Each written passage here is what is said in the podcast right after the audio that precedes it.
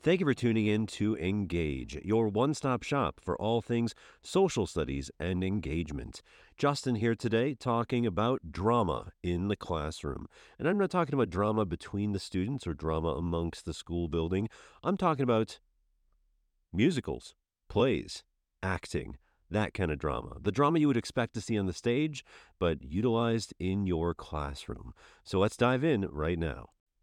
Firstly, I would say that fascination with historical drama is still at an all time high since Hamilton the Musical. My students are often talking about Hamilton the Musical when I talk about AP Gov stuff. Uh, whenever we cover something historical, uh, they tend to reference something from that.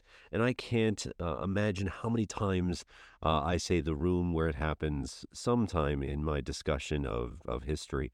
Uh, so Hamilton the Musical has kind of brought that into the spotlight. And first of all, that's a, a great tool to utilize. Utilize the songs from Hamilton, utilize clips from the Disney motion picture. Uh, bring that into your classroom to help students to visualize things because that's part of the goal here. Drama in the classroom helps to visualize historical events.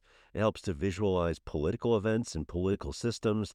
It helps to visualize pretty much anything you need to in the social studies. It incorporates physical movement, which of course helps students to remember things. I, I can't imagine how many times I can uh, remind students of something we covered in class based on the activity.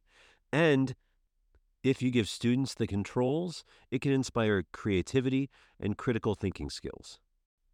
It is important to realize that not everything should be made into a drama, though. It's important to avoid really controversial subjects. It's important to avoid topics that may be harmful to the participants or really concerning to parents or the community. There's certain things that just shouldn't be made into a play or a musical or a simulation. They just shouldn't be. So stuff like the the Holocaust and stuff like the Atlantic slave trade should be topics that are not dramatized because they could cause a lot of harm. So think about whether or not the topic you're covering should be presented in some sort of dramatic format or not. My first couple examples are examples in which students have less control and I'm more in charge of the dramatization, which prevents anything from going off into other tangents and kind of keeps things under control. Firstly, my favorite drama in the classroom is Marbury versus Madison the musical. And the most important part is I hype it up as much as possible.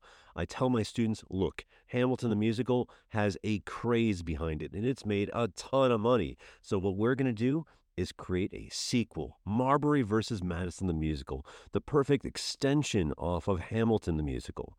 And then I cast students in my classroom. I cast William Marbury, I cast James Madison, I cast Jefferson and Adams and Marshall.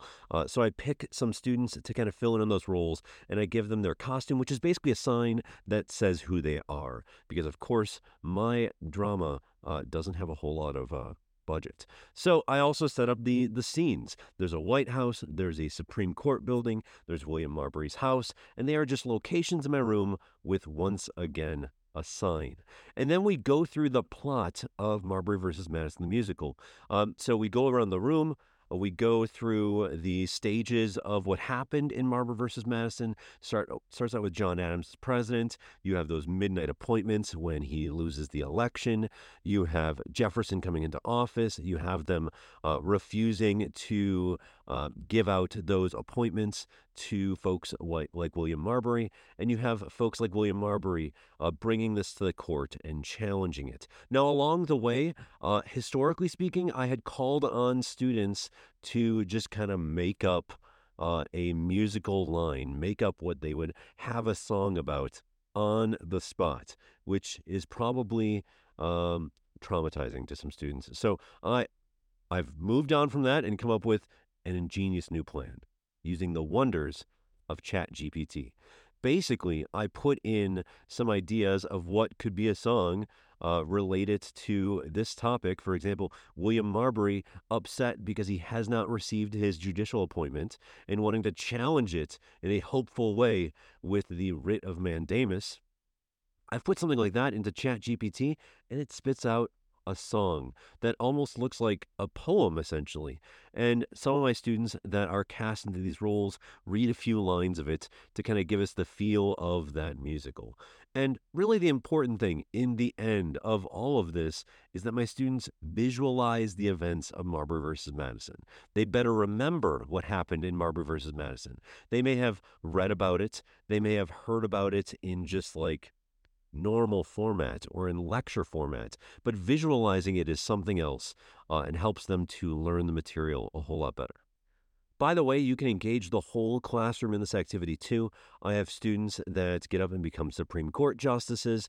I have students that are receiving those midnight appointments in the audience. So it's not just the few that are a part of this dramatization.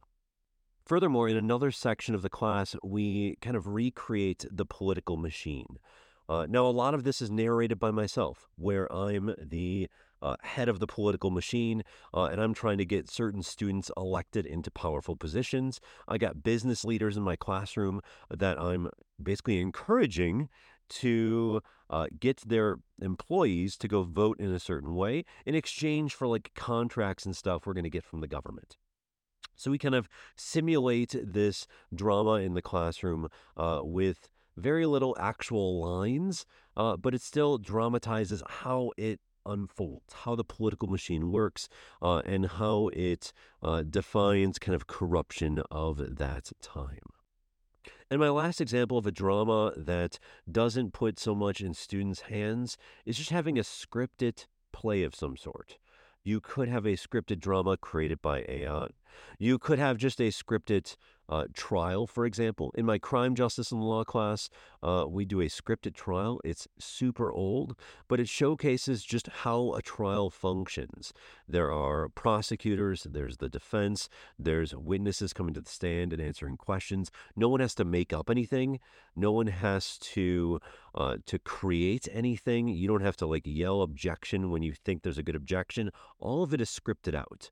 So it takes a lot out of the student's hands, a lot out of my hands for that matter, too, uh, because there is a script already written. And the students are able to visualize how a court case works. What are opening statements? What types of questions does a lawyer ask their witnesses? What types of questions do they ask the other side's witnesses? Closing statements, and of course, kind of the role of the judge and the role of the bailiff.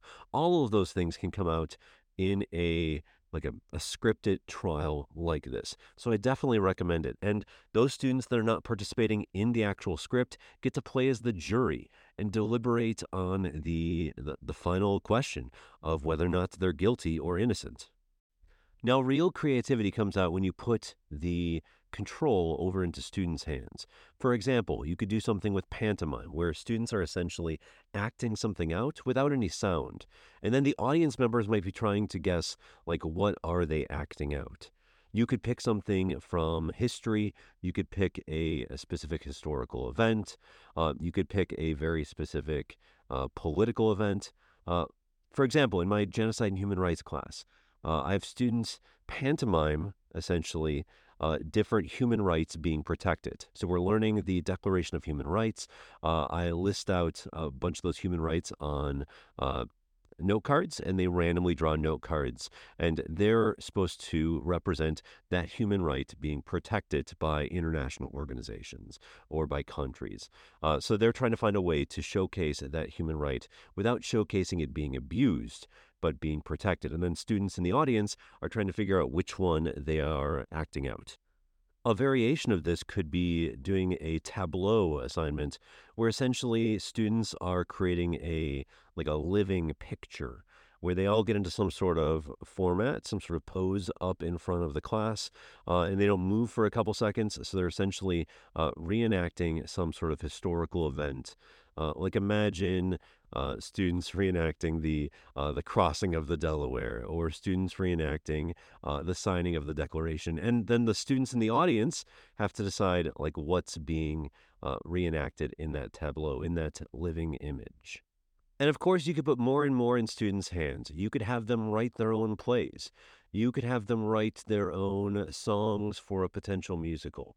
You could have them utilize AI themselves, which is a, a great tool uh, to kind of enhance some creativity. You could have them work with puppets. where they create a puppet and they reenact some sort of historical event uh, through puppetry. There's a lot of ways you can utilize drama in the classroom. Just make sure you're choosing the appropriate types of events to dramatize and make sure you set clear expectations for your students. What types of things are okay? What types of things are not okay? and what you're expecting them to present in front of the class. It might be a great idea to pull each of the groups out into the hallway and kind of go over what they have uh, before they share with the whole class. Anyway, that's it for this week. We thank you for listening and tune in next week where we're going to have some great, awesome things to share. Hope you find a way to add drama into your classroom today. Thank you for listening to Engage, where social studies ignites curiosity.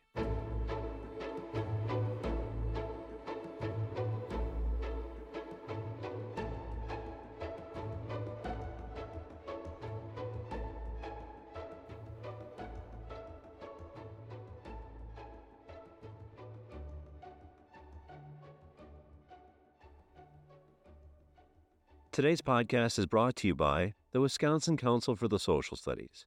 This amazing organization is how I've met a lot of these other amazing teachers and learned a lot of phenomenal teaching strategies that have really changed my classroom experience. Join me and many of my colleagues at the annual Social Studies Conference in March. Find out more information at wcsswisconsin.org. That's wcsswi.org.